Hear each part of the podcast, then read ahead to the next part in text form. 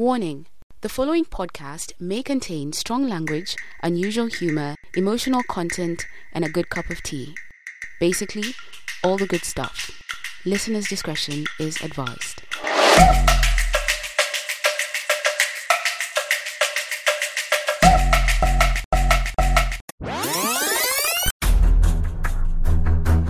So last week I had to fill in the UK census, and it said, What is your ethnicity? I have no idea. The declaration proclamation was delivered to the community by the acting Interior Cabinet Secretary, Dr. Fred. I didn't realize that my accent would change depending on who I was speaking to. Looks like we have another exciting episode today. I'm Myra Anubi, and I look at one of the largest growing communities in the world, the Indian diaspora.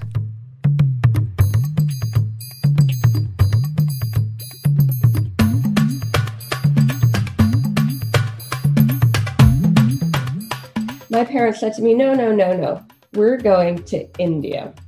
And my mom said, We need to be mentally prepared to go there because she had been and she'd had quite a culture shock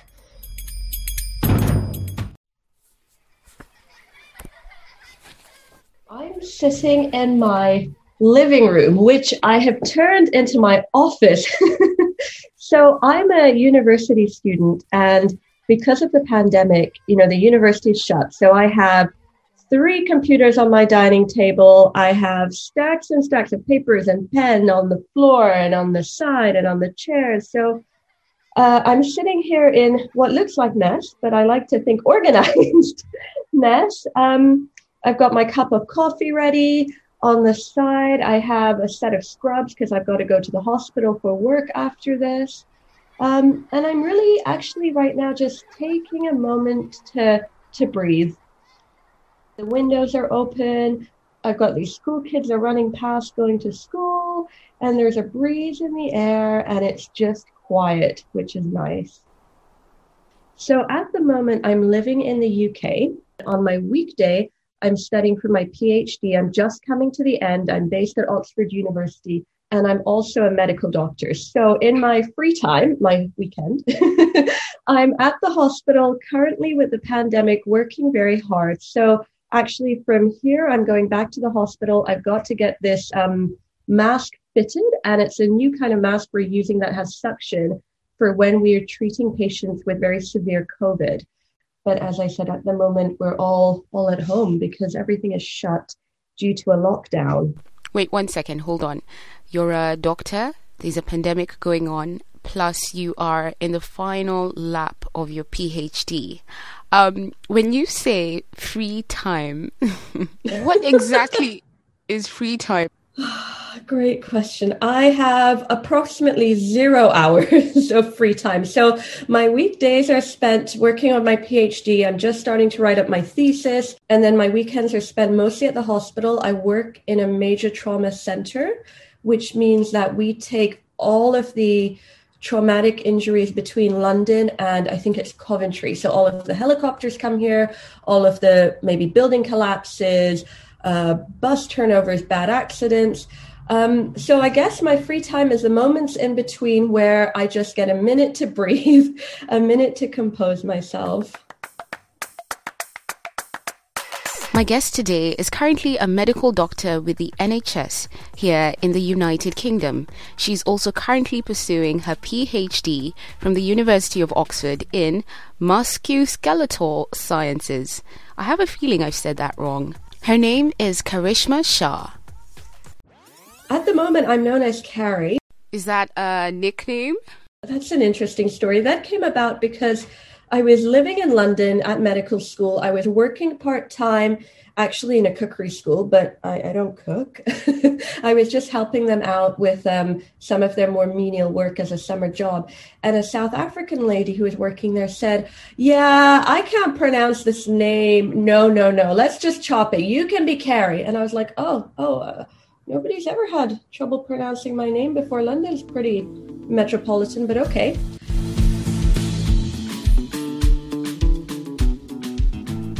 In Kisumu, people have the luxury of enjoying a nice sundowner and conversation with their friends, especially on Fridays. I was first introduced to Karishma, sorry, Carrie, on one of her breaks in Kisumu. It was a Friday evening at the lake, and we all sat down with our drinks and enjoyed the warm breeze and music from a live band at a place we love called Dunga Hill Camp. She had this lovely fedora hat and was generally affable. It was easy to strike conversation and talk about the past and the future. Speaking of the past, have you always wanted to be a doctor?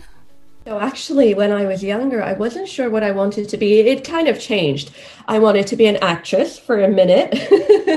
and then I wanted to be a teacher because my mom and some of her family trained as teachers.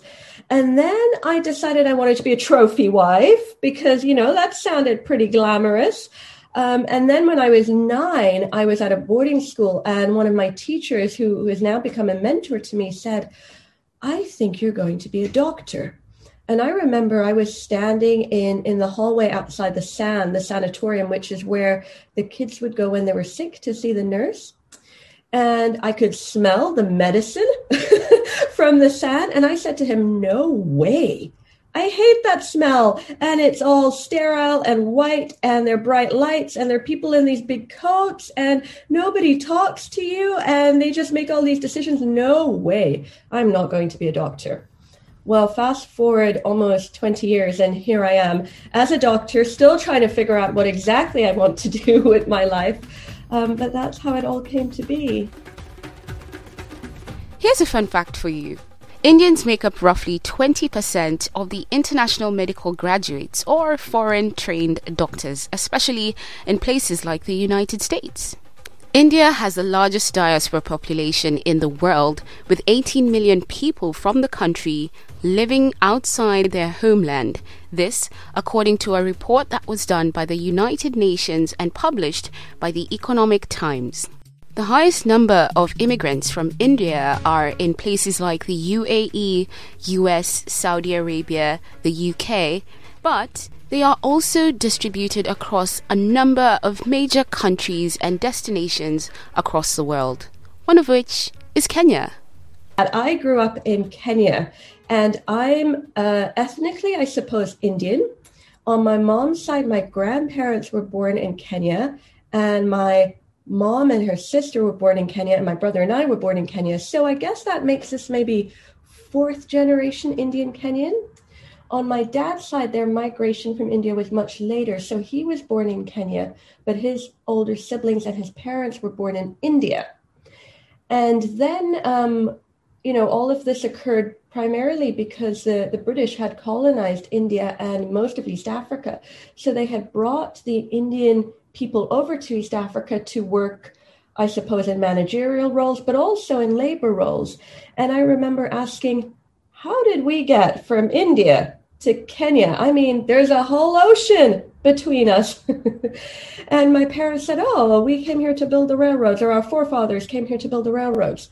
So, in my childhood imagination, I decided one day in India, my grandparents, great grandparents must have been sitting on a train. You know, they must have been dressed in, in all white because that's what my granddad wore a white uh, homemade shirt and trousers. And and brown slippers, leather slippers. So he must have been sitting on the train. And one day he must have packed his bags, got his wife and his kids, sat on this train. And then I just assumed they would drive the train maybe a couple of kilometers, stop, get off, take off all the metal and tools, build the next few kilometers of railway, drive the train again, stop, get off. They must have done this from India to the Middle East to North Africa to Egypt, down the Nile, and into Kenya.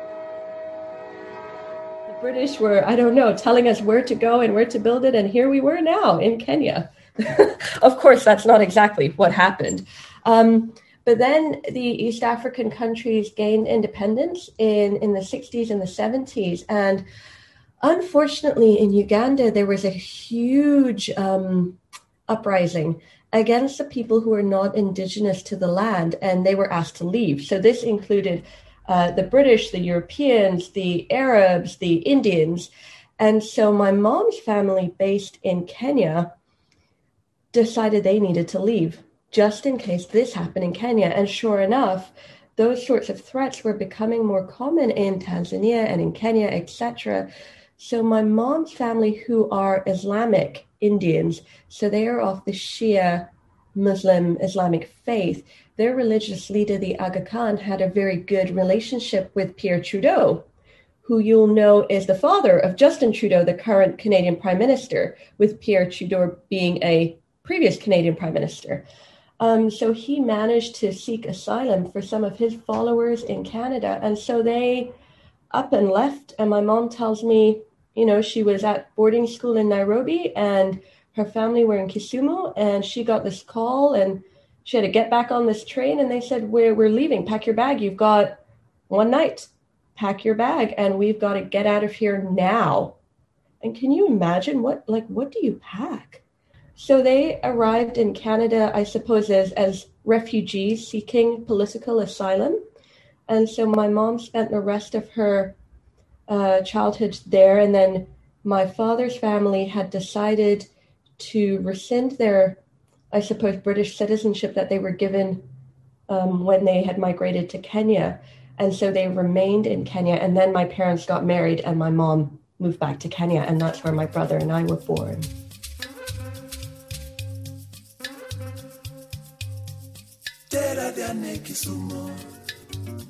I was born in Kisumu. Uh, we like to think we're a city, but really we're a very small town and we're a port town on the lake. And I lived there up until I was nine years old, and then I went to boarding school in the Rift Valley. But I would come home for the holidays, and then when I was 16, I moved to the UK for uh, boarding school again, and I've lived here ever since.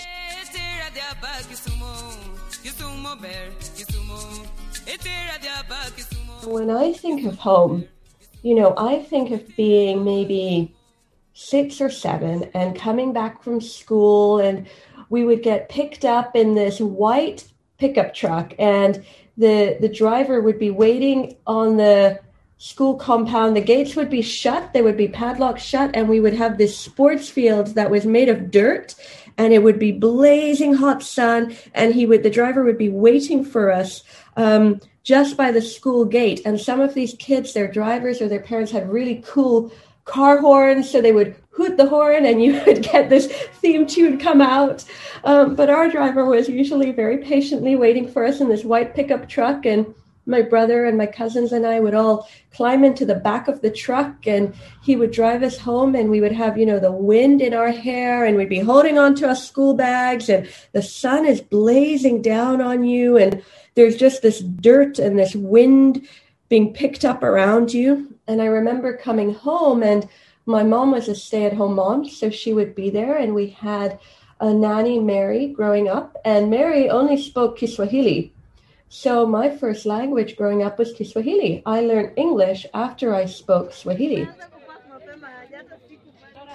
And we would go and buy makara, which is charcoal uh, with Mary, and and then we would get our jiko, which is a you know as you know a a small little stove heated with charcoal, and we would heat up this jiko, and we would get old newspaper and burn it with a match or a lighter, whatever we could find, and stuff it into the bottom of the jiko and wait for it to light this makara.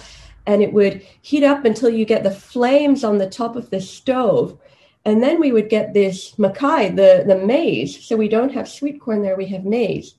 And we would have to shuck it because it was still in the leaves. So we'd be peeling off these leaves and, you know, we put it straight on the jiko and we'd be roasting this maize and you could smell it. You could, you know, you could smell that charcoal and that smoke, but you could also smell that sweet smell of this maize as it starts to pop and you could hear all these little crackles and pops and you know we would just wait to eat it as an after school snack and that is one of my favorite memories. And we'd be speaking in swahili with mary and my mom would be there and we would just be sitting out on on the tarmac floor. It was great.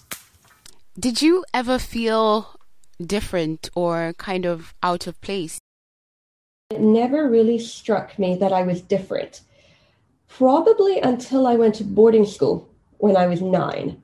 Interestingly, all of the teachers were British. So we had what would be described as Muzungu, you know, white Caucasian teachers. So that's when it became really apparent to me that actually we're all different races. And actually, uh, it was really interesting. I didn't realize that my accent would change depending on who I was speaking to. So when I was speaking to the kids in my class, apparently I had a different accent to when I spoke to the teachers. And it wasn't until one of my friends pointed out, and she said, um, Why do you speak to us differently? Why do you change your accent? and I had no idea what she was talking about. And I was so confused. Um, and I didn't, you know, I didn't think I was marking people out because of their background or the color of their skin. I just simply wanted to fit in because I wasn't sure what my own identity was. I mean, here I was a fourth generation Indian Kenyan in a majority African school and country with foreign teachers teaching us language from mainly the European continent. It was really, really confusing. And it's only now, maybe 20 years later, that I learned through a professional that this is called coding. When people pick up accents uh, from from different uh, countries or populations to try and fit in, and I notice I do that now. You know, when I'm at the hospital, I speak like this. It's it's sort of very posh, uh, enunciated British English, which I learned here. But then when I'm with you, I can talk like this. so very different. That's so crazy. Changing your accent is a desire to fit in or to be liked, or as psychologists call it, conforming. One of my friends is Welsh, and I go a bit Welsh when I speak to him. I would drop my T's all the time, so my, my name would be Natalie. I would drink water. It can be associated with education, privilege, well, if you think that's crazy, wait till you hear about Carrie's first experience visiting India.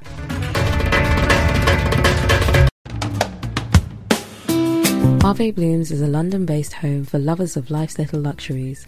We provide beautiful bouquet designs bearing African names with meanings in celebration of our founder and her friends and family's heritage. We also provide intentional, highly curated gift options. Find us at aveblooms.com today.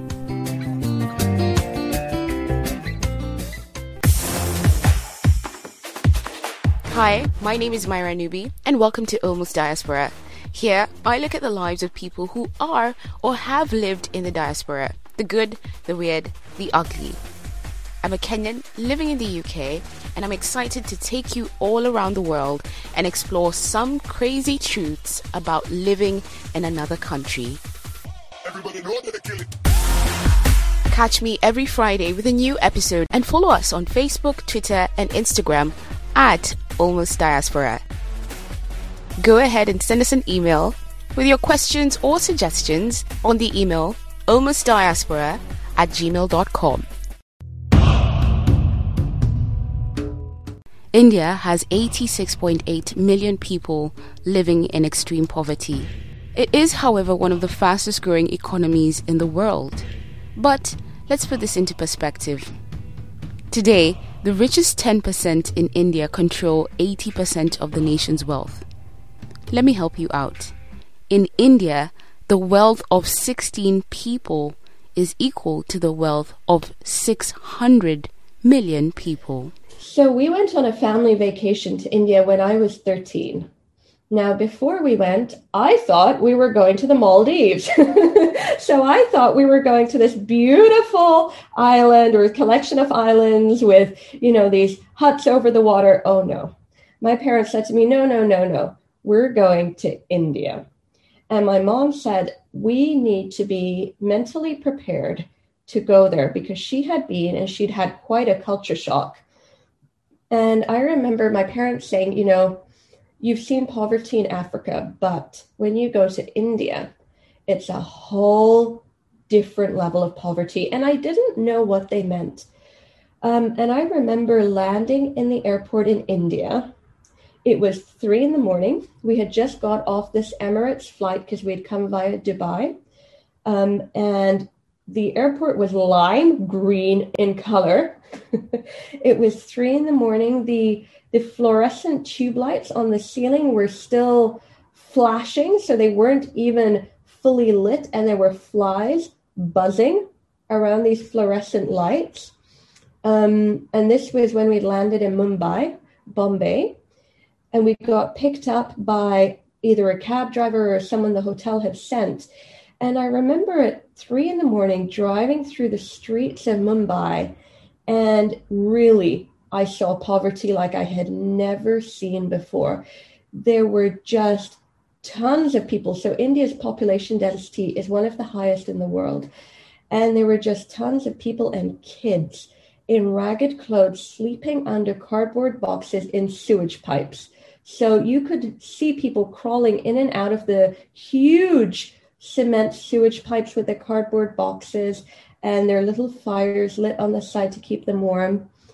And I was just so surprised because, of course, in Kenya we have poverty, but in Kenya, the way the geography is set up um, is that people who are living in these conditions they tend not to be um, situated in the big high streets of the city. They tend to be more in the suburbs. And even within the suburbs, there is still some minor infrastructure.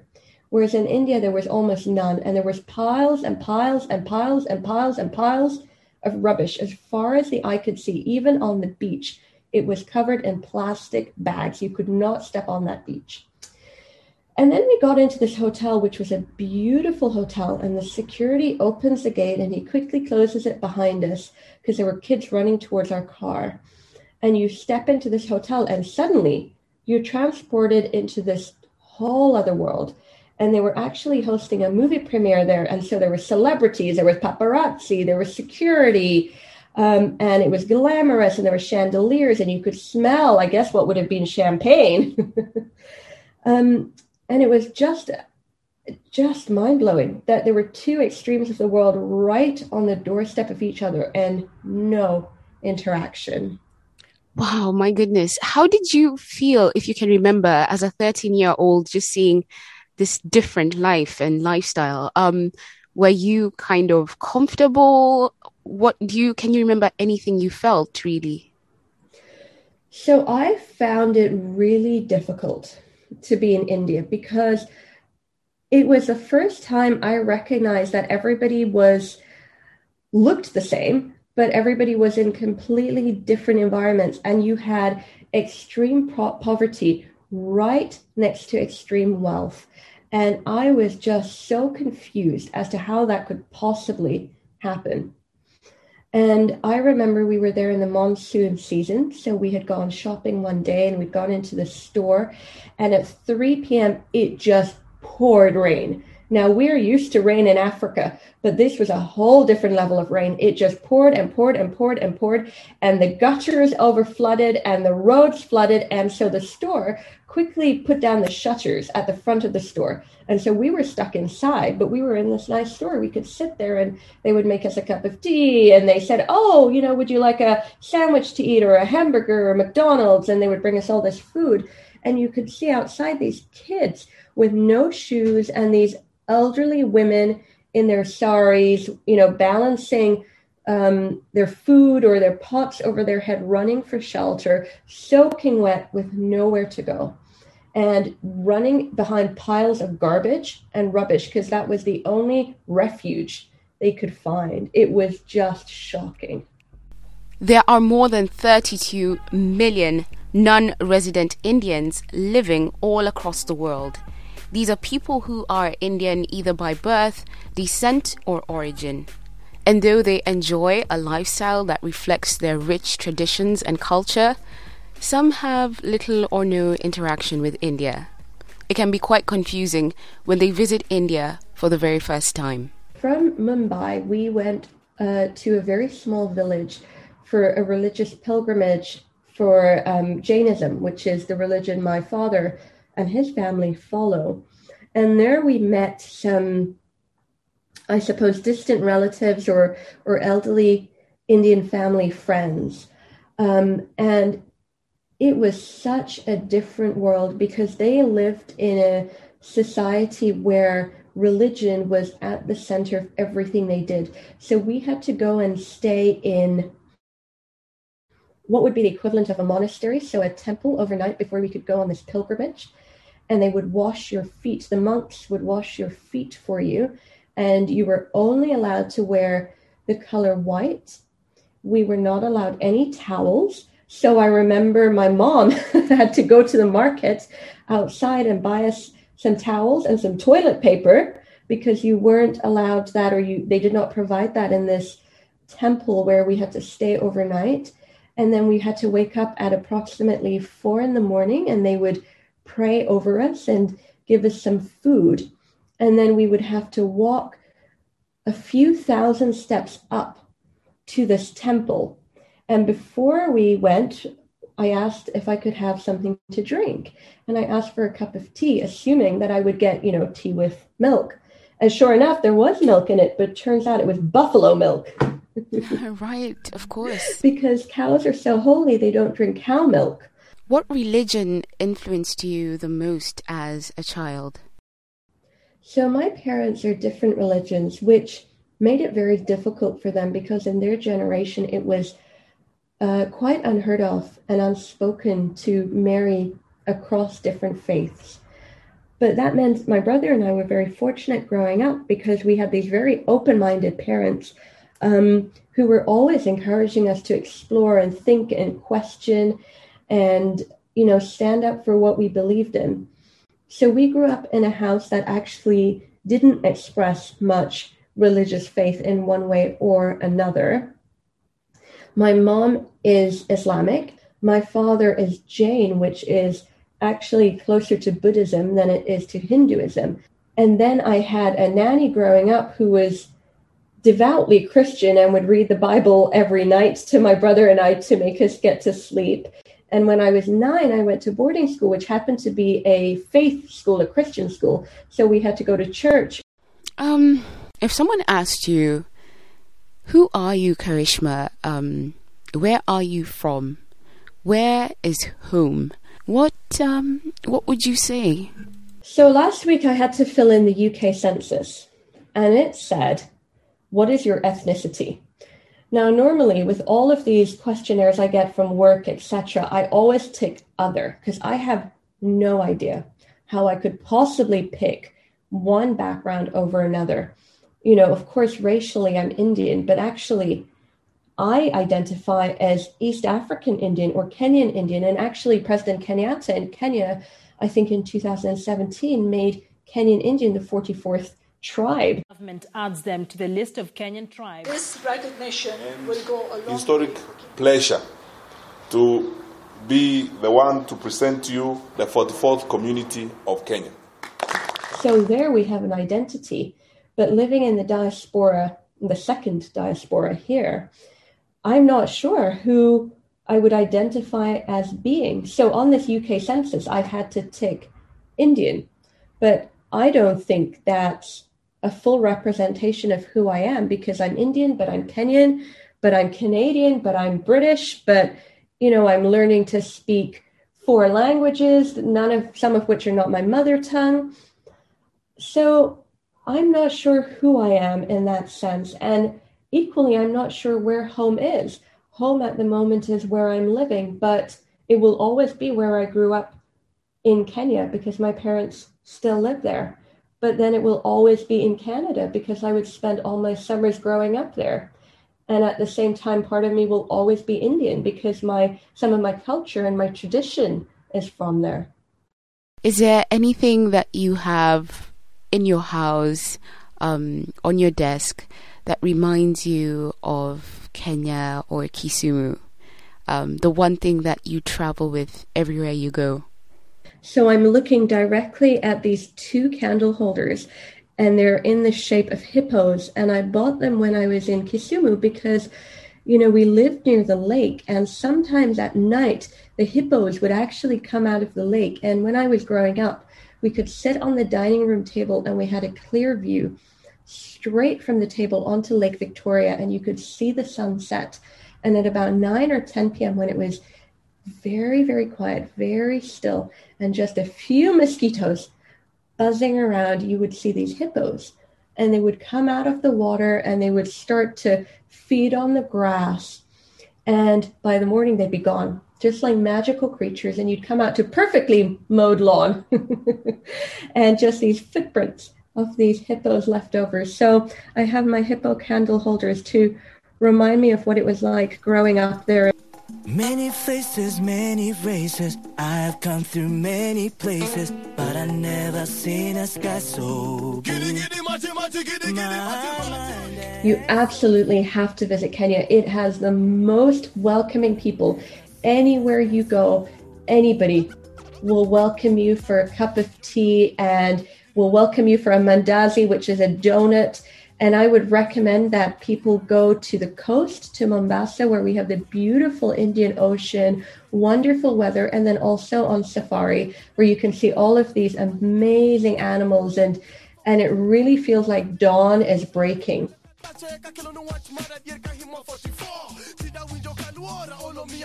Thank you so much, Karishma. This felt like we were back in Kisumu chatting away like we used to by the lakeside. I can't thank you enough for being part of this episode. Oh wow. I that's where I met you, Myra, and you know, it's been so great to get to know you and reminisce about time in Kenya. So thank you so much for having me on your podcast.